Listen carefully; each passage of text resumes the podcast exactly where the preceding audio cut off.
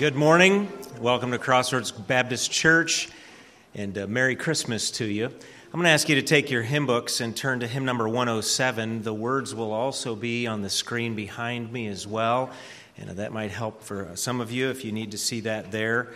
Uh, it's going to be a unique Christmas service. We're not going to be in a hurry, but I promise you we'll be out in time for lunch. Okay?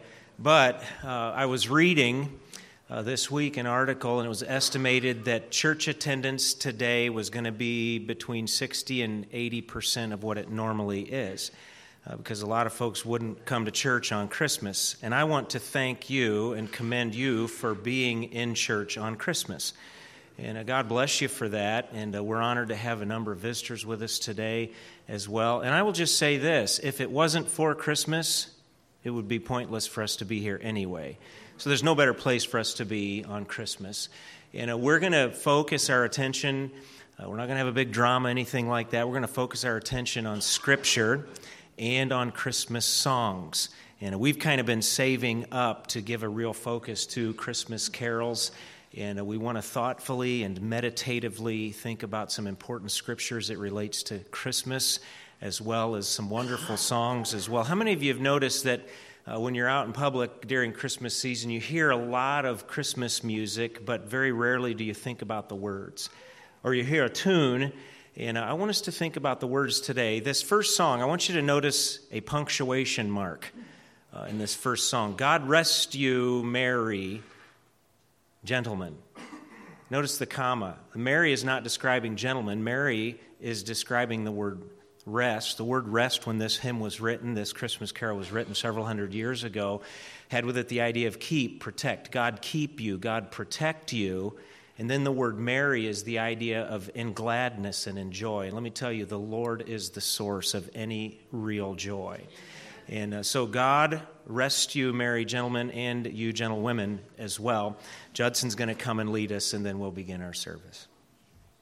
All righty, go and join me in standing. And open your hymn books, hymn number 107. Let's sing all four verses. God rest ye merry gentlemen, let nothing you dismay.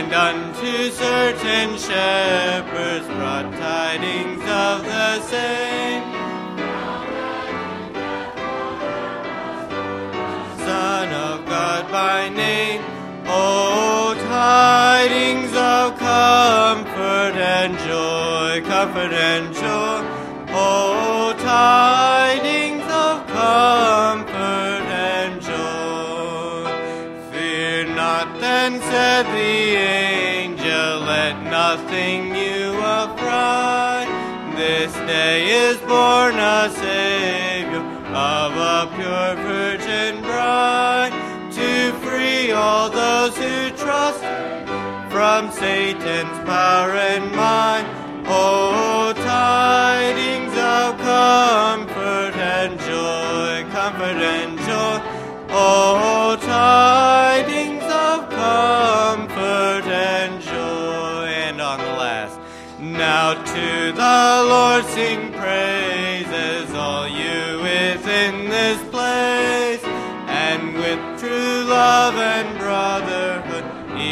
Each other now embrace this holy tide of Christmas. All others doth deface. Oh tidings of comfort and joy comfort and joy oh tidings comfort and joy. You may be seated. Many times, when a church has a worship service or a Christmas program, uh, there's a minority of people in that congregation that are the ones who are actually participating, and everybody else is just spectator. Uh, today, we're going to involve more of you as participants in this Christmas worship service. Now, for those of you who are visitors, you can just stay right where you are, okay? There's no pressure on you. We're going to have all of our ladies sing at one time, all of our men sing, all of our children sing. Come right up here on the platform. Another reason we're doing this is so that folks who are watching live stream will be able to see more than just my face up here.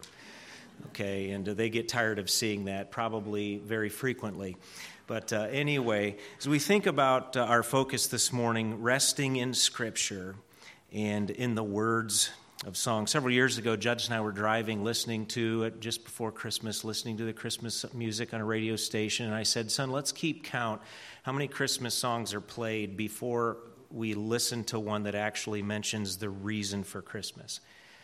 And it was really, uh, it caught my attention that I think we were 10 or 12 songs in before there was an actual Christmas song that was not secular that mentioned the incarnation of Jesus Christ, his coming to be born 2,000 years ago. And we're going to focus on that this morning. Uh, I'm going to open us in a word of prayer and then give a few introductory remarks, and then we're going to have some designated folks read scripture uh, with a brief explanation, and then we're going to sing again. Let's pray. Father, I'm grateful to you uh, for the reality of what took place 2,000 years ago when Jesus Christ was born. That's not where he began. That's where he began his uh, existence as the God man. But he is the eternal God, second person of the Trinity. He put upon himself a human nature and came so that he could die as our sin bearing substitute. And we praise you for that tremendous plan this morning. And as we celebrate that, and as we look to Scripture and look to song, I pray that our hearts would be encouraged and that all of us would be pointed to the Lord Jesus Christ. And we pray this in His name. Amen. As we chose Christmas songs that we would sing or hear this morning, a theme developed, and that is the theme of come. And you can even see that on the screen behind me come and worship. We've been in our week services leading up to today, we've been looking at the pattern, pardon me, the pattern of the wise men and the fact that for thousands of years before Jesus Christ uh, was incarnated, came to earth, that prophets, a thousand years, two thousand years, uh, 700 years, 500 years before Jesus ever came, prophets were telling of the coming of Messiah. Now that's fascinating. It's estimated that 350 prophecies from the Old Testament were fulfilled when Jesus came the first time. 350. Uh, a statistician one time ran the numbers on just eight prophecies being fulfilled in one person and found that one person fulfilling just eight prophecies, like Jesus did when he was born, uh, the chances of that happening were one in 100 million billion. Now, that, that's numbers. To give you a mental image of that, so that you can envision it, imagine covering the entire state of Texas two feet deep in stacks of silver dollars. You with me? One of those is marked blindfolding a man and his finding that one silver dollar. That is the chance of just eight prophecies being fulfilled. And yet the Bible indicates Jesus fulfilled 350 of them when he came the first time. Okay. So that's the power of prophecy. And these are things that I want us to notice briefly in our time together this morning. When you think about the theme of coming, we read in the scriptures of an angel coming to Zechariah.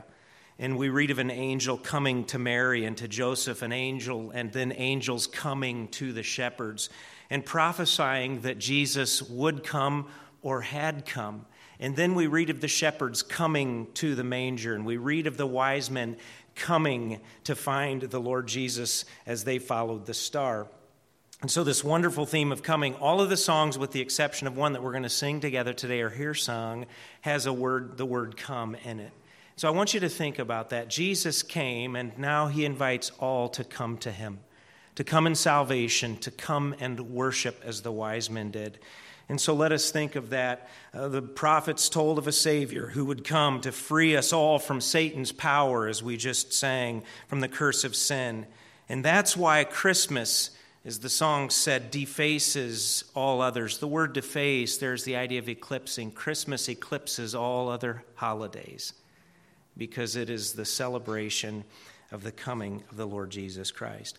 I'm going to ask Jonathan Luchek to read for us this morning Genesis 3 14 and 15.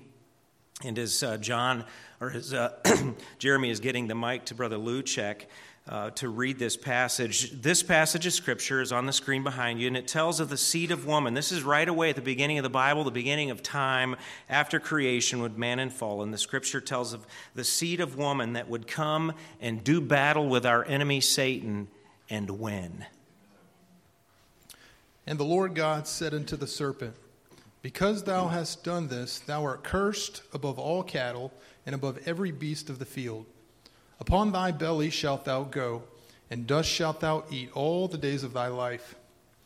And I will put enmity between thee and the woman, and between thy seed and her seed. It shall bruise thy head, and thou shalt bruise his heel. And of course, that is God placing the curse upon Satan for his tempting Eve and Adam to sin. Jonathan Hopkins is going to read Genesis chapter 12 and verses 1 through 3. This is God's promise to Abraham that through Abraham's descendants, not just the Jews, but all people would be blessed. And the specific fulfillment of that was the coming of the Lord Jesus Christ. That Jesus would come as a descendant of Abraham to bring blessing to all nations. John. Now the Lord had said unto Abraham, Get thee out of thy country, and from thy kindred, and from thy father's house, unto a land that I will show thee. And I will make of thee a great nation, and I will bless thee, and make thy name great. And thou shalt be a blessing. And I will bless them that bless thee, and curse them that curseth thee. And in thee shall all families of the earth be blessed. Laura Lukens is going to read Genesis 49:10 and Numbers 24:17. And these are two fascinating prophecies that would speak of the Lord Jesus coming as a king. His birth would be pointed out by that supernatural star, and this king would ultimately bring Shiloh or peace to all the earth. The scepter shall not depart from Judah, nor a lawgiver from between his feet, until Shiloh come, and unto him shall the gathering of the people be. I shall see him, but not now. I shall behold him, but not nigh. There shall come a star out of Jacob, and a scepter shall rise out of Israel, and shall smite the corners of Moab, and destroy all the children of Sheth. Elena Dietrich is going to read Isaiah 7:14 and Isaiah 9, 6 and 7. And these two passages prophesy 700 years before Jesus was born that he would be born supernaturally of a virgin. By the way, how else would God be born? Okay. It's not expected that he would come through natural birth in that sense.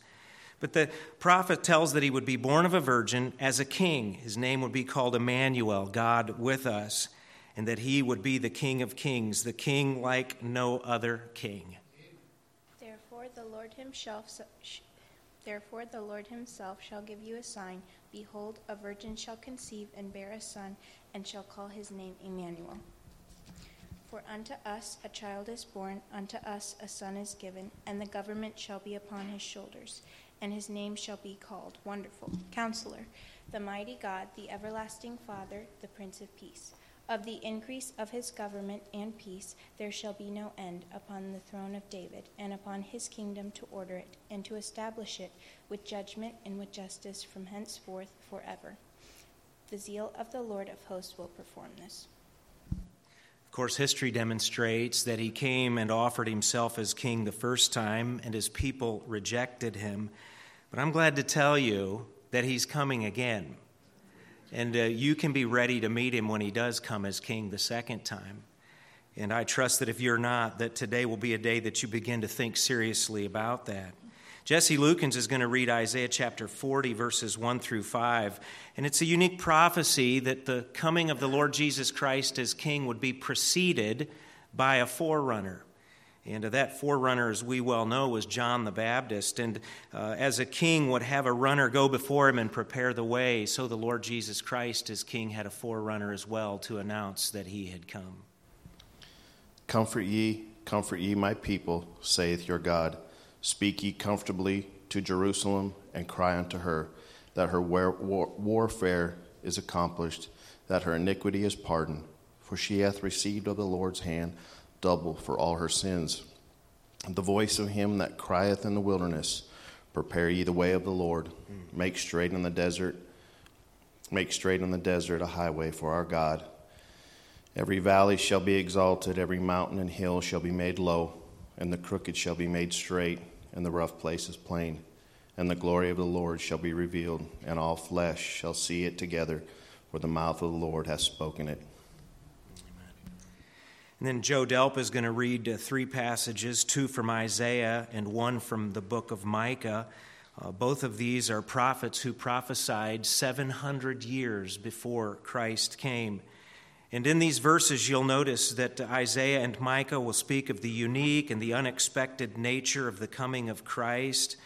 Uh, that he would uh, that would only further identify him as the unique son of god and messiah the reality of who he is uh, that his coming would be like new growth from a stump a tree the nation of israel had been cut off and yet Jesus was going to, from an unexpected source, grow and come. He would be like a root out of a dry ground.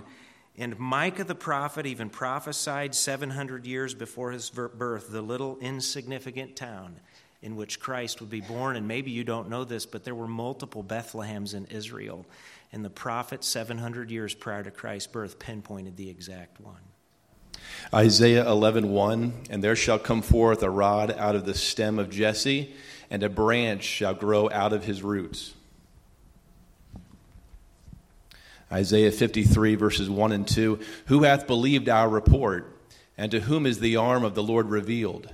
For he shall grow up before him as a tender plant, and as a root out of a dry ground.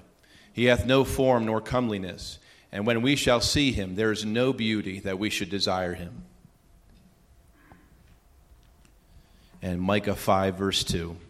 But thou, Bethlehem Ephratah, though thou be little among the thousands of Judah, yet out of thee shall he come forth unto me, that is to be ruler in Israel, whose goings forth have been from of old, from everlasting. Now, if you'd like to use your hymn book, turn to hymn number 77. We're going to sing the Christmas carol, O Come, O Come, Emmanuel. Judson will come and lead us with this. So, dating all the way back to just after creation. In these few prophecy scriptures that we've considered, and these are just representative of hundreds, dating all the way back, we see that the longing of God's people has been for the coming of Messiah as the Savior of the world. The prophets, for thousands of years, fueled that anticipation. They gave a profile of the Messiah so that when he came, we would know what he looked like and who he was. And so now the invitation for 2,000 years of those who've come has been, Lord, you come, come Emmanuel, and he has come. And now our choice and responsibility is to come to him. Judson, come and lead. All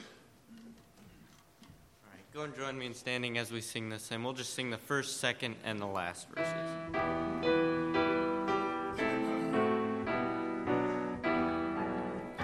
Oh, come, oh, come, Emmanuel, and ransom captive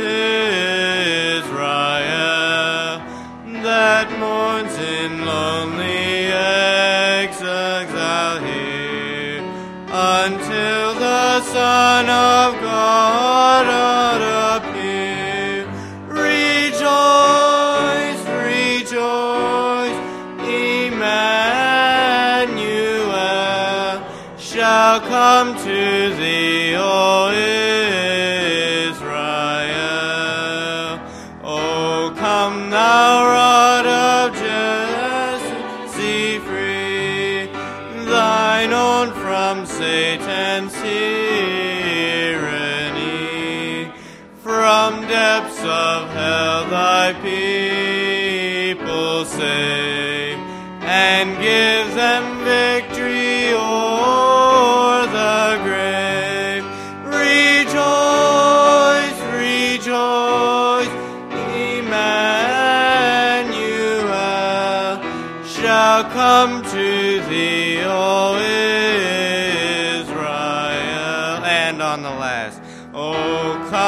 How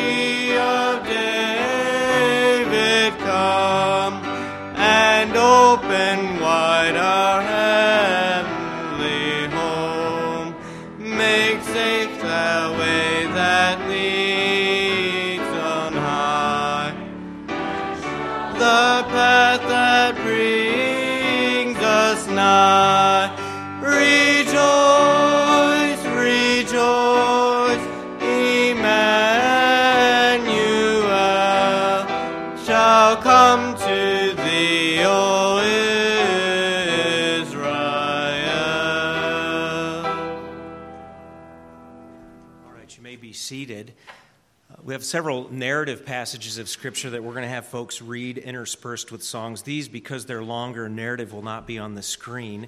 Uh, but in just a moment, uh, Stephanie Sheely is going to read Luke 130 to 38, and then Bernie Sheely is going to read Luke 2 uh, 1 through 7. Luke chapter 1, verses 30 to 38, is the record of the angel Gabriel coming to the Virgin Mary and what is called the Annunciation, the announcement that she would be the woman that would uh, be used as the vehicle through which Messiah would be born. And then Luke chapter 2, 1 through 7 is the passage of Scripture that talks about how God sovereignly worked through taxes.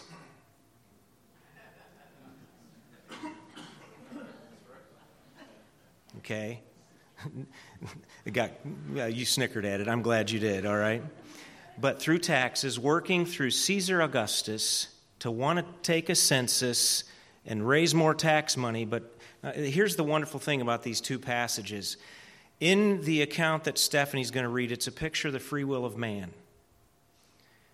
After the angel had made the announcement to Mary, she said, Behold, the handmaiden of the Lord, be it unto me according to thy word.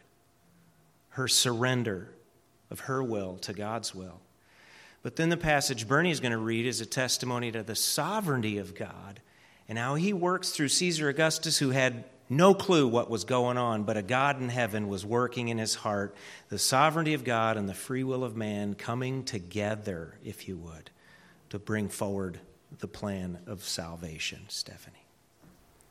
And the angel said unto her, Fear not, Mary, for thou hast found favor with God. And behold, thou shalt conceive in thy womb and bring forth a son, and shall call his name Jesus. And he shall be great, and shall be called the Son of the Highest. And the Lord God shall give unto him the throne of his father David. And he shall reign over the house of Jacob forever and of his kingdom there shall be no end. Then said Mary unto the angel, How shall this be, seeing I know not a man? And the angel answered and said unto her, The Holy Ghost shall come upon thee, and the power of the highest shall overshadow thee. Therefore also that holy thing which shall be born of thee shall be called the Son of God. And behold, thy cousin Elizabeth, she hath also conceived a son in her old age. And this is the sixth month with her who was called barren. For with God nothing shall be impossible.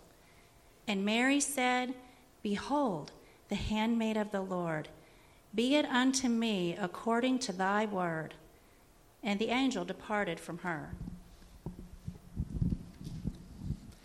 And it came to pass in those days that there went out a decree from Caesar Augustus that all the world should be taxed. And this taxing was first made when Cyrenius was governor of Syria. And all went to be taxed, everyone into his own city. And Joseph also went up from Galilee, out of the city of Nazareth, into Judea, unto the city of David, which is called Bethlehem, because he was of the house and lineage of David, to be taxed with Mary, his espoused wife, being great with child. And so it was that while they were there, the days were accomplished that she should be delivered. And she brought forth her firstborn son, and wrapped him in swaddling clothes, and laid him in a manger, because there was no room for them in the inn. The Bible makes it very clear that it was nighttime when the Lord Jesus was born. And I'm going to ask all of the children 18 and down, if their parents are okay with it, to come and just gather in a big group here on the platform.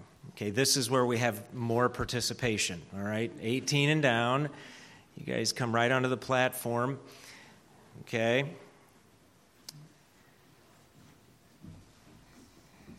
And you're going to need hymn books. You guys are going to, some of you are going to need hymn books, especially bigger ones, going to need hymn books. All right, grab them.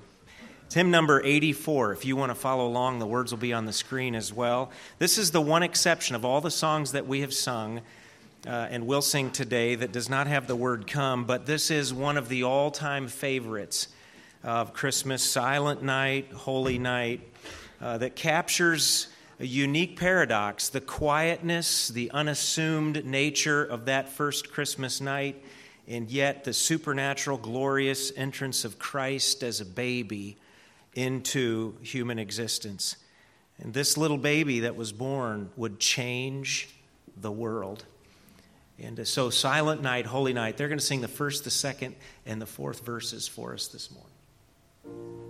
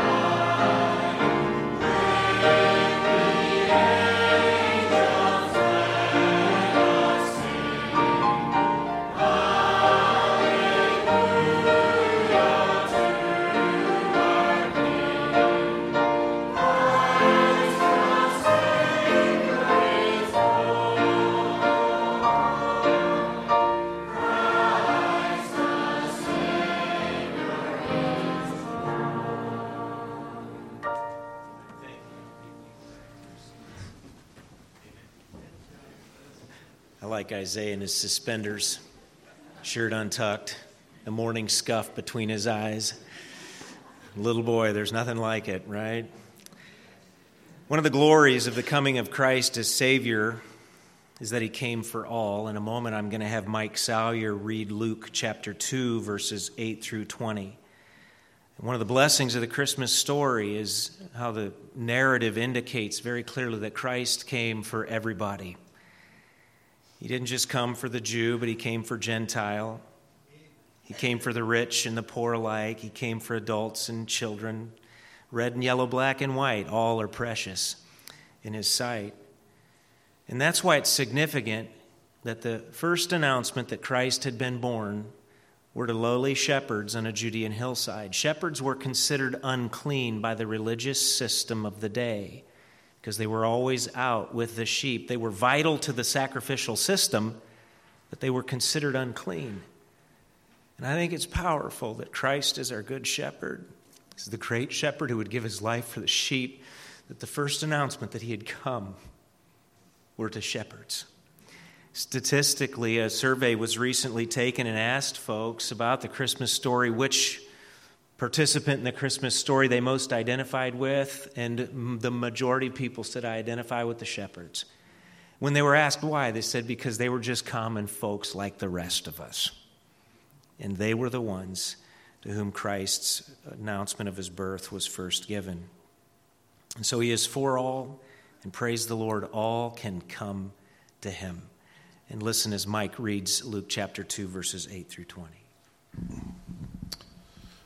And there were in the same country shepherds abiding in the fields, keeping watch over the flock by night.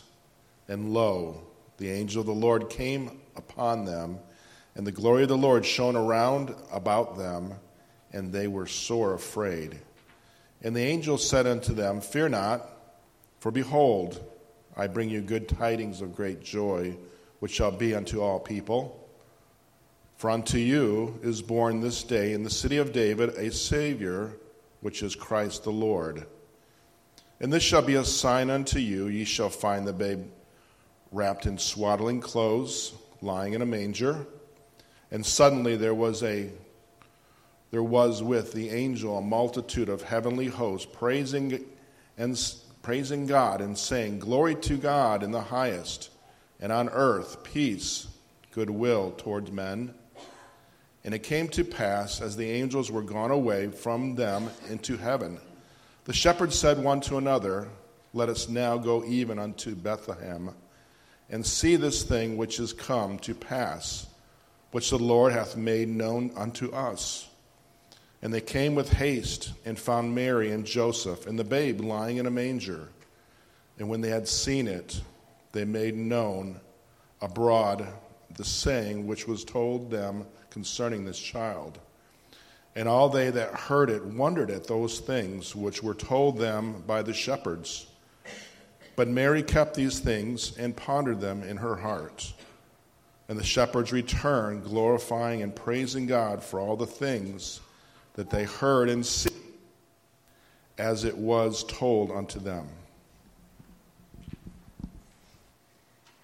All right, I'm going to ask all the ladies to come to the platform and bring a hymn book with you and hymn number 78, and some of you teen young ladies. And again, if you're visiting with us today, you're more than welcome to stay right where you are, okay? Uh, but if we can just get as ladies, if you can just gather here on the platform behind me, uh, hymn number 78, O Holy Night. Uh, this song is usually reserved for uh, soloists, and uh, that might be fun with the timing today because a lot of times there's some liberty taken with the timing of this song.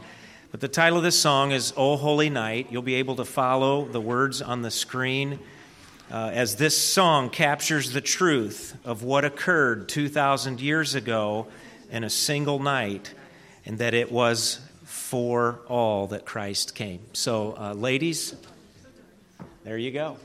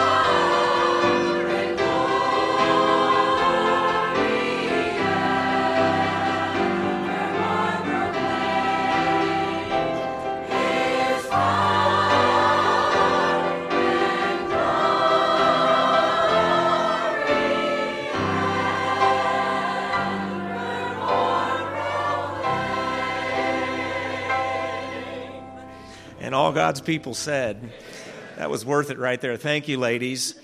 Uh, you can return to your seats. Very grateful for that. Uh, I knew we were risking it because that's a solo song, and putting a whole choir of ladies on a song that normally is interpreted with some liberty. Uh, wonderful, wonderful message and a tremendous blessing to our hearts as well. Uh, you notice the second verse talked about the wise men coming from Orient land. To me, this is one of the most fascinating parts of the Christmas story that these men, Gentiles with minimal information, we still don't know all the information they had, but with minimal information, traveled the distance that they did in order to find the Christ child. It would have been somewhere, I believe, within two years after the birth of Christ. They were dwelling in a hired house. Jesus would have been just a little toddler. And you can imagine uh, the, the shockwave that it would have been to the household that day when these wise men came to this little town of Bethlehem. And Brother Dustin Duke is going to read Matthew chapter 2, verses 1 through 12. And I would ask you to pay close attention to this passage as well uh, because this is the passage that I'll be focusing on for a few brief closing remarks in the message. Brother Dustin. Now, when Jesus was born in Bethlehem of Judea in the days of Herod the king, behold, there came wise men from the east to Jerusalem, saying, Where is he that is born king of the Jews? For we have seen his star in the east and are come to worship him. When Herod the king had heard these things, he was troubled, and all Jerusalem with him. And when he had gathered all the chief priests and scribes of the people together, he demanded of them where Christ should be born. And they said unto him, In Bethlehem of Judea, for thus it is written by the prophet, And thou, Bethlehem, in the land of Judah, art not the least among the princes of Judah, for out of thee shall come a governor that shall rule my people Israel. Then Herod, when he had privily called the wise men, inquired of them diligently what time the star appeared. And he sent them to Bethlehem and said, Go and search diligently for the young child, and when ye have found him, bring me word again, that I may come and worship him also. When they had heard the king, they departed, and lo, the star, which they saw in the east, went before them, till it came and stood over where the young child was. When they saw the star, they rejoiced with exceeding great joy. And when they were come into the house, they saw the young child with Mary his mother, and fell down and worshipped him. And when they had opened their treasures, they presented unto him gifts, gold, and frankincense, and myrrh. And being warned of God in a dream that they should not return to Herod, they departed into their own country another way. All right, men, it's your turn. If you'd get your hymn books and come up here, hymn number 85, the words will be on the screen as well. Again, if you're visiting with us, you're not comfortable coming up here, that's just fine. But any of you men that want to join us, as we think about the wise men coming with the information that they had, traveling the distance that they did, we're reminded of the fact that 2,000 years later, may I say this, the invitation to trust Christ, the invitation to follow Christ, the invitation to come and worship the born, living, di- dying, raised and ascended and enthroned, enthroned Son of God still rings through all the ages. Oh, come, all ye faithful. So you enjoy as the men sing uh, all three verses of Oh, come, all ye faithful.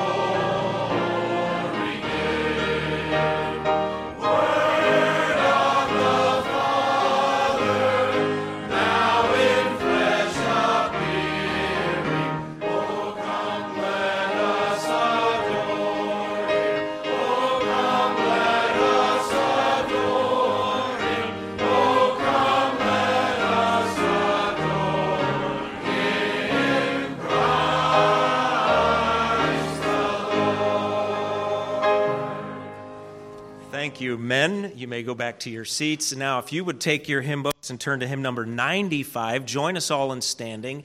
Judson's going to come and lead us in the first, second, and third verses of Joy to the World, the Lord is come. As we rejoice in the fact that he has come, Judson will lead us verse 1, 2, and 3.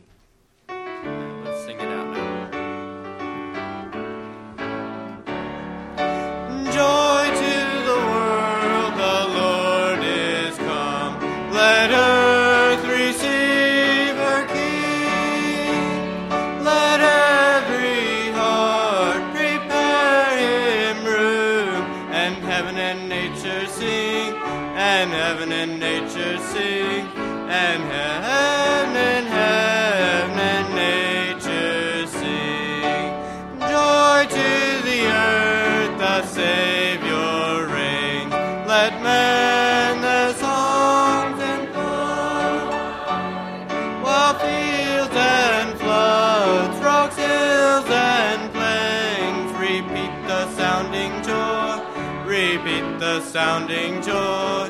Repeat, repeat the sounding joy. And the third as the last. No more let sins and sorrows grow, nor thorns infest the ground. He comes to make his blessings flow. For the curse is found, for the, as the curse is found. All right, you may be seated.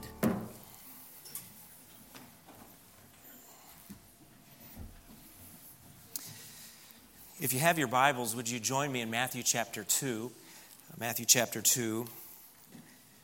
Just briefly this morning, uh, for those of you who are visiting with us over the last uh, four Sundays, we have been studying the wise men in this section that Brother Dustin read just a few moments ago, Matthew chapter 2, verses 1 through 12. Uh, several Sundays ago, we began by considering the priority of worship, and then uh, two Sundays ago, the profit of worship, the benefits, the blessings that God has wired into the act of worship when we worship the Lord Jesus.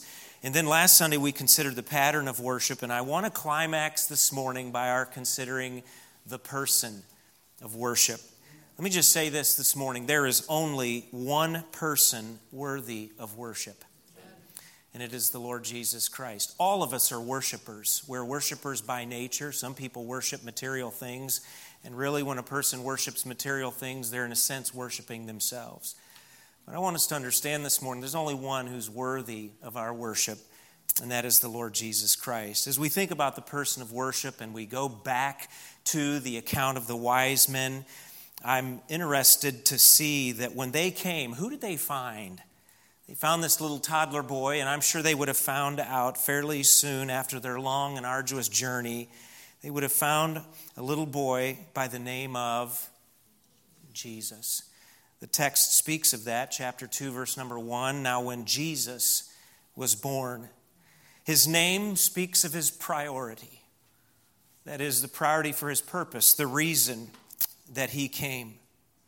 Matthew chapter 20 and verse number 28 even as the Son of Man came not to be ministered unto, but to minister and to give his life a ransom for many. Luke 19 and verse number 10 tells us of Christ's priority that the Son of Man has come to seek and to save that which was lost. Jesus' name means Jehovah is salvation. And wrapped up in his name is the priority for why he came. I read this recently. If our need would have been for information, God would have sent an educator. If our need would have been for technology, God would have sent a scientist. If our need would have been for money, God would have sent an economist. If our need would have been for pleasure, God would have sent an entertainer. But our need was forgiveness. And so God sent a Savior. As you read on in the text, you find that he was a male child, he, those pronouns are used multiple times. You find that he was born, that speaks of his humanity. His humanity. When the wise men found him, he was a young child in the presence of his mother. As we think about the importance of Christ's humanity, an entire message could be preached on this, but one of the blessings that we need to be reminded of as it relates to Christ's humanity, his becoming man, as God becoming man, is so that he could identify with us and empathize with us at every stage of human existence. I read a funny quip this morning uh, that man's life can be divided into four stages. The first stage is when he believes in Santa Claus. The second stage is when he quits believing in Santa Claus. The third stage is when he has his family and he becomes Santa Claus. And the fourth stage is when he starts to look like Santa Claus. In all seriousness, the importance of Christ's humanity is that he identifies with us. Those 33 and a half years that he was on earth, he identifies with us in whatever experience we may have, but the Bible says, yet without sin. The perfect, sinless lamb and substitute. He identifies with your struggles. He identifies with your suffering. In fact, his suffering was suffering like no other human has ever experienced. And the thing about that suffering is that he suffered what he did for you and for me. If he would not have had a body as a human, he could not have shed blood to satisfy the payment necessary for sin, for without the shedding of blood, there is no remission for sin. His death would not have been a bodily death. His resurrection would not have been a bodily resurrection. And so he is born, and it speaks of his humanity. He is born king of the Jews. This speaks of his royalty. As you think about prophecy, some of the scriptures we've heard this morning, he is the King of kings who uniquely among all the kings of the earth will reign forever, and of his kingdom there shall be no end. As a king, he is the one that will coalesce, will unite a people around him. It's interesting, history is filled with the stories of kings who expected great sacrifices from their people on their behalf, but King Jesus is the only king who sacrificed on behalf of his people.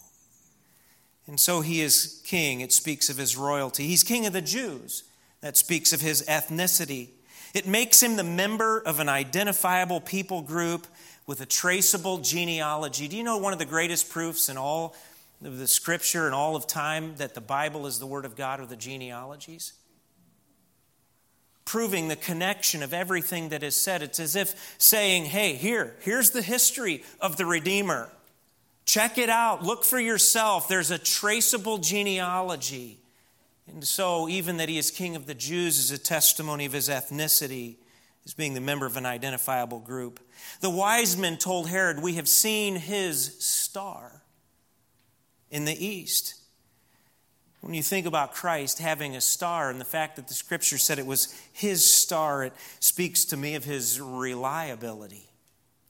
For millennium now, mariners and travelers and astronomers have been trusting in the reliability of the stars to give direction as I think about the Lord Jesus Christ and his star, and that star that pointed out the place of his birth so that those wise men could travel from the east, from the orient.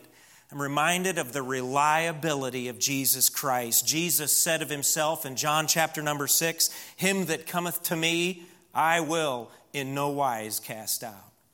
I want you to understand that Jesus is completely reliable. You come to him in faith and repentance for the forgiveness of sins, for the saving of your soul, for the receiving of the gift of eternal life, and Jesus Christ is absolutely reliable to save. He said in John or Matthew chapter 11, "Come unto me all ye that labor and are heavy laden, and I will give you rest." He called himself the water of life. He is the one who gives the gift of eternal life. When a person drinks that water, he told the woman at the well, You will what? Never thirst again. In John 6, he referred to himself as the bread of life. When a man eats the spiritual bread of life, he'll never hunger again. John chapter 10, verses 28 through 30, as we think about the reliability of Christ, when a sheep of his hears his voice and trusts him for salvation, Jesus said, They're in my hand, the Father's hand is over me, and no man is able to pluck them out of my Father's hand. The security of salvation. He's absolutely reliable. Herod the king even referred to Jesus as the Christ. And that's another name that the wise men would have learned when they found Christ, found him, that he was Christ. That speaks of his deity. The Old Testament word, Meshiach, the Greek translation of that is Messias. And then the Greek uh, word that we use often is Christos as well. So Messiah and Christ, they're synonymous words. They speak of that Old Testament one prophesied who would come, who was the anointed one of God, the promised one of God, the God man who would come as God in the flesh to fulfill all the promises of God, the greatest of which was redemption for those who would trust him. And even Herod recognized he was coming. And so his name Christ speaks of his deity. And then the scribes and Pharisees spoke of this one that would fulfill prophecy as one who would be a governor and who would rule. This speaks of his authority. But the word rule that is used there is not talking about a dictatorial or a tyrannical rule, but it literally is that Jesus would be a governor, a leader that would shepherd his people. He would lead them he would feed them, he would love them like a shepherd. And what was the greatest demonstration? That good shepherd would do what? He would give his life for the sheep. And so that's who the wise men would have found when they came. The person they were seeking, the person of worship. And so, what was their response? Well, being the person who Jesus was, and may I say, is, these wise men demonstrate to us that because he was Jesus, showing his priority, because he was the one born, showing his humanity, because he was king, showing his royalty, because he was king of the Jews, showing his ethnicity, because he was one who was uh, identified by a star, showing his reliability, because he was Christ, showing his deity, because he was a governor that would rule, showing his authority, their response was to come and worship. To come and worship. As we think about this, they demonstrate to us that Christ is worthy of seeking. He's worthy of seeking with all that you have. Now, to be sure, the Bible says that God sought us first. But we have the re- responsibility and the privilege to seek Him, to seek Him for salvation, to seek Him for our growth, to seek Him for worship. These wise men traveled 1,700 miles the round trip would have taken close to a year. We've talked about the risks that they would have incurred, but I'm glad that the scripture says that when you seek Christ, he will be found of you. He was worthy of seeking and still is. Also, these wise men show us that Christ was worthy of following. He's the governor that will rule his people.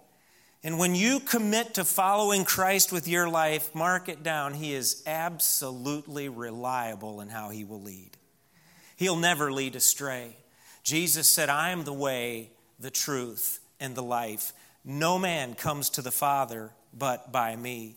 John 18 37, Jesus said, The purpose he came onto this earth was to bear witness to the truth. You want the truth? Find Jesus. You want the way? Find Jesus. Jesus said in John chapter 8 and verse number 12, I am the light of the world. He that followeth me shall not walk in darkness, but shall have the light of life. And so these wise men show us that Jesus is not only worthy of seeking, but he's worthy of following. Thirdly, he's worthy of praising. I want to see a replay when I get to heaven I want to see a replay of these wise men coming out of Herod's palace and that star reappearing over Jerusalem or Bethlehem. Because the Bible says they rejoiced with exceeding great joy. I don't know how wise men in all their big full robes and regalia rejoice with exceeding great joy. I don't know if they were high fiving. I don't know if they were fist bumping. I don't know what they were doing. But the idea of rejoicing with exceeding great joy is they were verbal about it, they were unrestrained about it. They had found someone worthy of rejoicing in. Okay. Let me tell you something. The only one worthy of our rejoicing is Jesus Christ.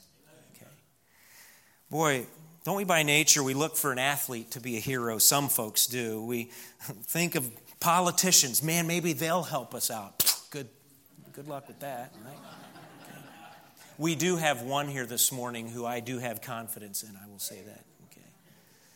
People look for heroes of all kinds, don't they? But I want you to understand every human hero will fail you. They will age, they'll become antiquated, They'll die, they'll disappoint in some way or another. But I want you to know that Jesus Christ will always be worthy of your rejoicing. Okay. They also show us that he was worthy of worshiping. Worthy of worshiping. The Bible tells us that when they saw the child, they fell down. It literally means prostrate. Fell down before him and worshiped. Now, I was thinking about typical American culture, kneeling and bowing out of respect is usually not a part of American culture. You go to Europe, you go to the Orient, it is. I read this past week about a member of the English Parliament, the British Parliament, by the name of Neil Marten, who was giving a group of his constituents a tour of the House of Parliament in London. As he was giving this tour, the Lord High Chancellor Hailsham, in all of his regalia, a big robe uh, embroidered in gold, and a big powdery curly wig. I'm glad we do things differently here. Okay. But Lord High Chancellor Hailsham was passing through the hallway where Neil Marten was giving a tour to his constituents, and Lord Hailsham greeted this member of parliament and said, Neil, and instinctively, everybody in that tour group knelt like this. Now, if that happened in the Capitol building, you're not going to see a bunch of people kneeling. It's a part of their culture, it's a part of their national psyche. Okay? But can I say this as God's people, those seeking the only one who's worthy of worship, that bowing and kneeling, if not with your physical knee, with the knee of your heart, should be a regular part of your existence because Jesus is worthy of worship. They also testify to us that he's worthy of giving extravagantly to. I love the gifts the gold, the frankincense, and the myrrh. Gold, the gift representing Christ as King. They were saying in the gift of the gold, This is the King, and we're acknowledging him as our King.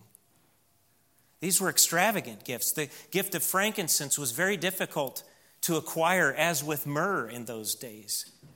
The gift of frankincense was often used in worship, the incense of visible manifestation, get this, of intercession.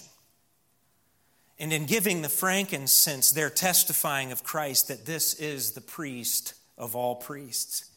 He is the one who will intercede for us. And his prayers, his intercession, have access to God.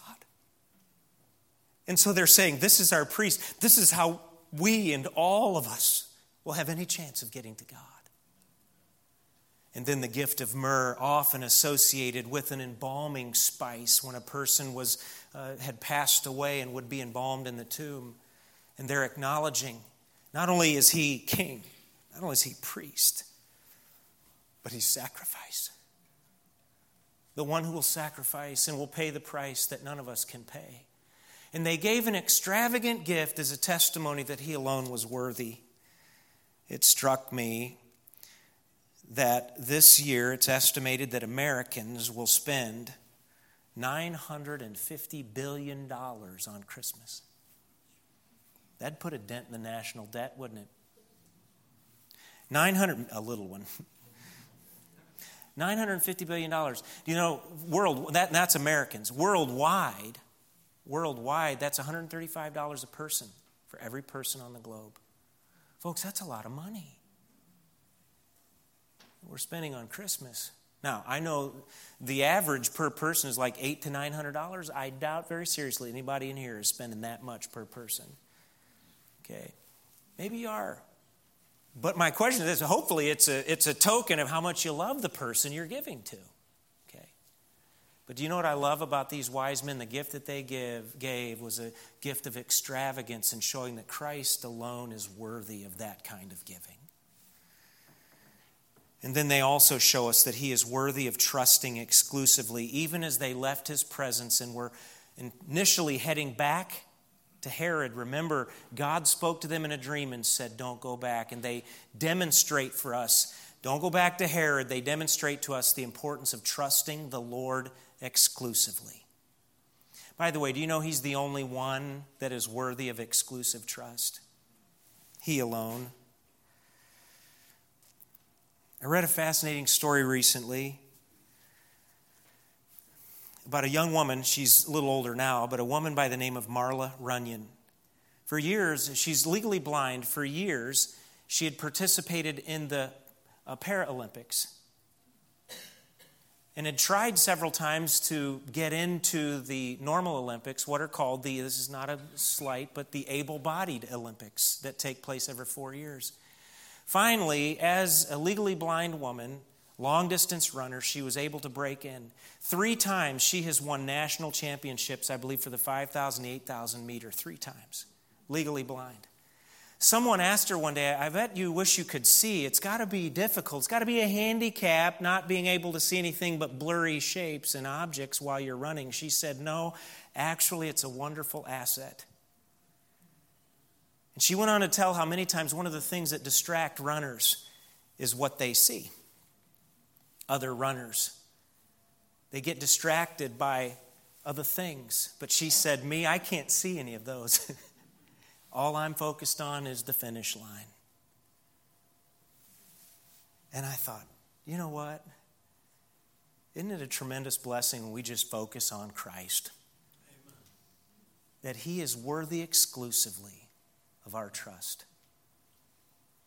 Whether it's the need of salvation, religion can't save you, church membership can't save you, giving to charity, being a good person can't save you. Only Christ can save you. He is worthy of your exclusive trust. I think about believers that are in our midst today. Those of you who've trusted Christ as Savior, can I tell you that for living the Christian life, He alone is worthy of your exclusive trust?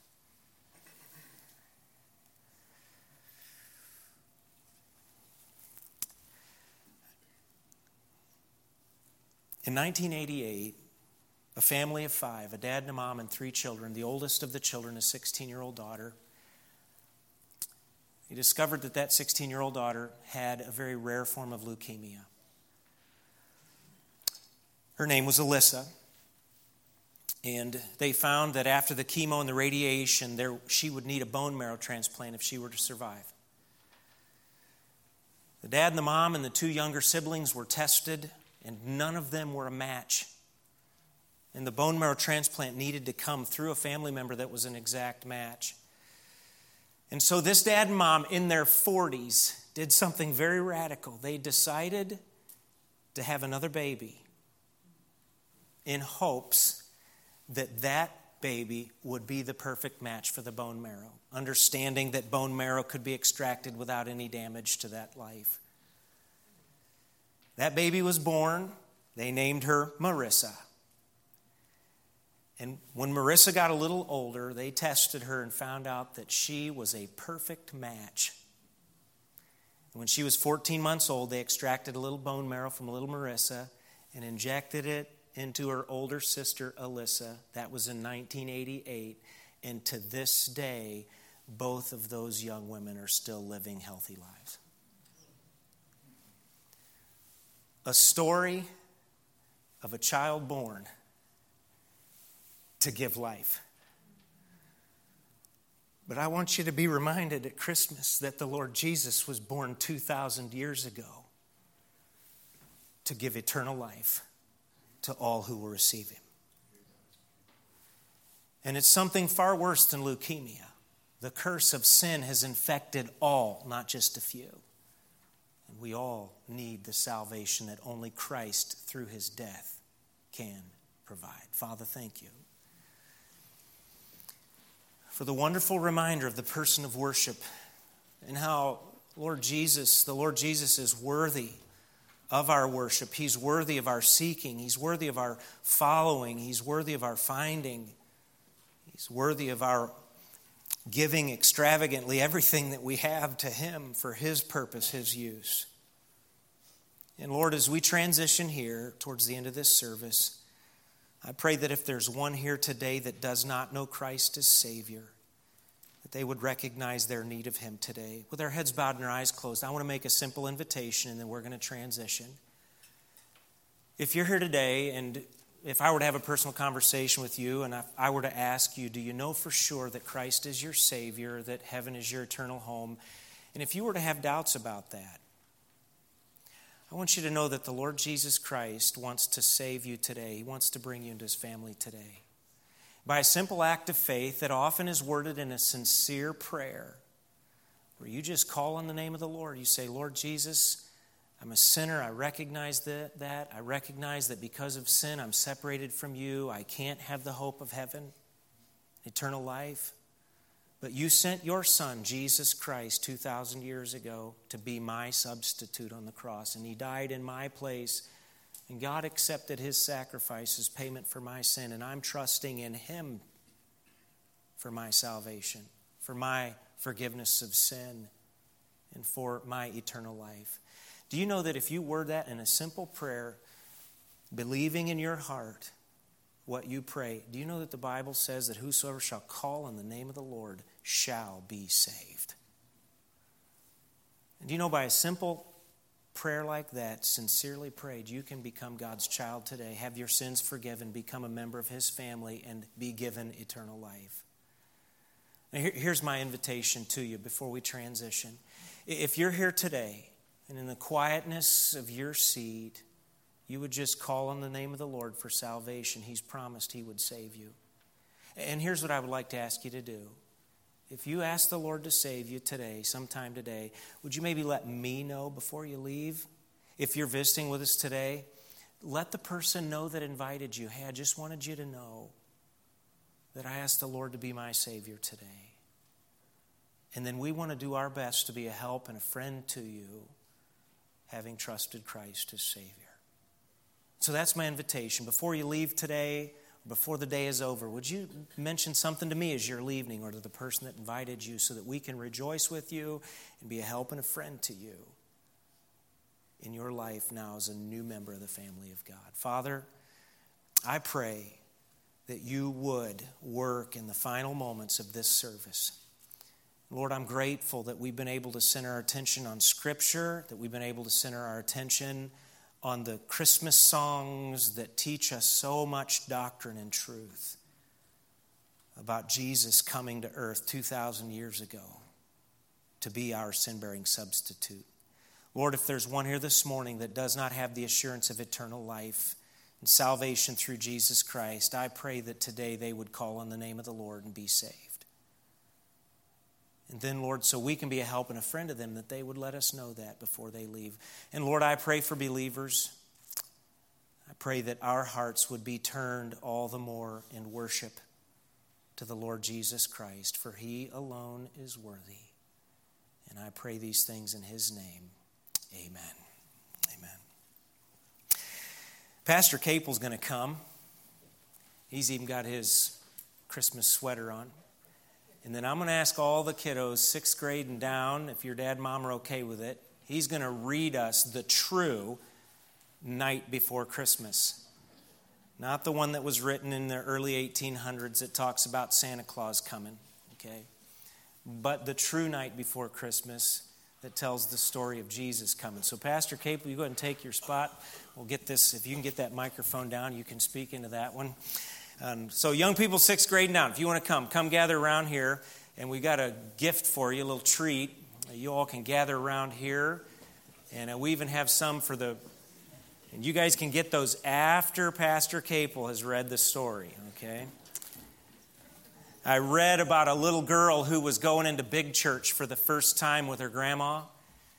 And as she sat next to grandma, you guys can all sit down right there on the floor. There you go. As she sat next to grandma, the pastor opened the service and he said, Lord, we thank you for your presence being with us today. And the little girl looked up at her grandma and she said, You mean we're going to get presents too? So you guys are going to get a little present treat bag, but you listen as Pastor Capel reads the true Christmas story, and then we'll conclude our service. We're glad you guys are here today. You, you ready for your presents?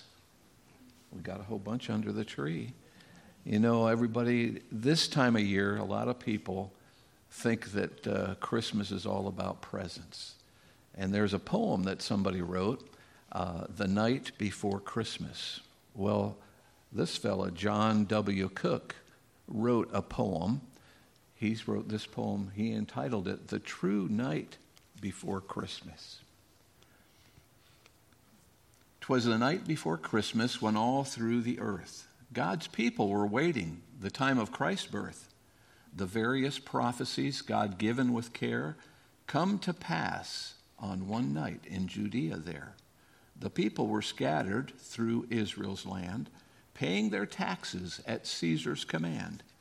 Young Mary and Joseph espoused to be wed. Descendants of David to Bethlehem sped. 'Twas late in the evening, they arrived there that day. They found at the inn there no place to stay. Away in a stable, no place for a guest, they settled that couple to find them some rest. The star in the sky shone unusually bright to herald the event to take place that night. When there on the hay, her time now full come, the virgin, dear Mary, gave birth to God's Son. With no crib to lie in, a stable for sheep became our Savior, a place for his sleep. Moreover, that night, in a field calm and still, rough shepherds were resting serenely until, through the dark of the sky, God's glory shone round. All quaking and frightened, they fell to the ground. To those, as they trembled, God's messenger came. Good tidings of great joy to all to proclaim. For you on this day in the city close by, a baby, your Savior, in a manger does lie. So go to the stable, the baby you'll find. In swaddling clothes he lies there entwined. And then in a twinkling 'twas heard through the air the praise of the angels assembled up there. To God in the highest all glory and praise, goodwill amongst men, and peace throughout their days. When the angels returned then to heaven above, they there stood the shepherds amazed by God's love. A moment they wondered, then hastily ran, found Mary and Joseph and God's gift to man, the baby named Jesus, man's Savior from sin, had come as was promised his work to begin. His eyes not quite open, how much they would see of hatred and failures of man's misery. The shepherds, the wonder made known as they went, told all of the gift that to mankind was sent. The star, the same star that proclaimed his birth, was shining for people all over this earth. The wise men, they saw it and knew what it meant. The Savior, God promised this world, had been sent. They left all to find him. A baby, tis true. He came as their Savior. He came for us too. Once more, at Christmas, the time of Christ's birth. A holiday season, is that all it's worth? No, there is hope in this message forgiveness of sin for those who receive him, who let him come in. Let's remember his birthday. Let's celebrate right. Merry Christmas to all, and to all a good night. you go back to your seat, you can get a goodie bag there, and this will help to keep your dentist in business. All right, join me in standing if you would. Judson's going to come and lead us in hymn number 102 in your hymn books, Born to Die. We'll sing all three verses, and then for all the rest of you, as you leave today, and I'll close this in just a moment after we sing. Uh, we also have uh, goodie bags for you. Any of you that want one, I promise you there are some things in there that you'll like. So Judson's going to lead us, and uh, when we'll, then we'll conclude. Hymn number 102, the words should be on the screen. We'll just sing the first three verses.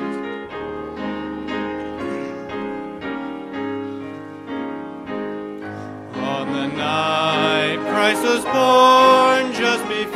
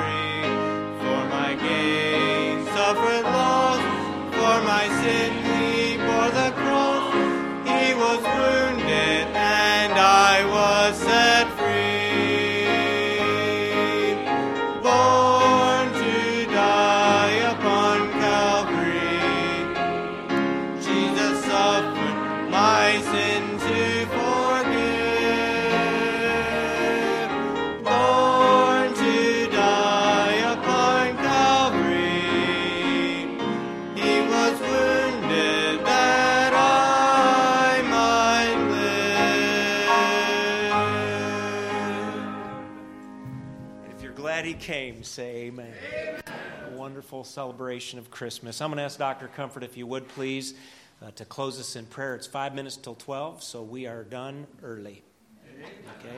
As you're leaving today, don't forget uh, that uh, there'll be some gentlemen out there with the treat bags for you. Brother Comfort, close us in prayer. We'll be